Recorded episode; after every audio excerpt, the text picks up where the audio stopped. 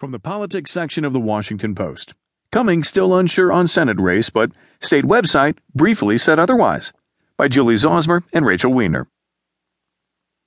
For a couple of hours Monday, the long wait to see whether Representative Elijah Cummings, Democrat Maryland, would run for Senate seemed to be over, at least to anyone who was checking the Maryland State Board of Elections website.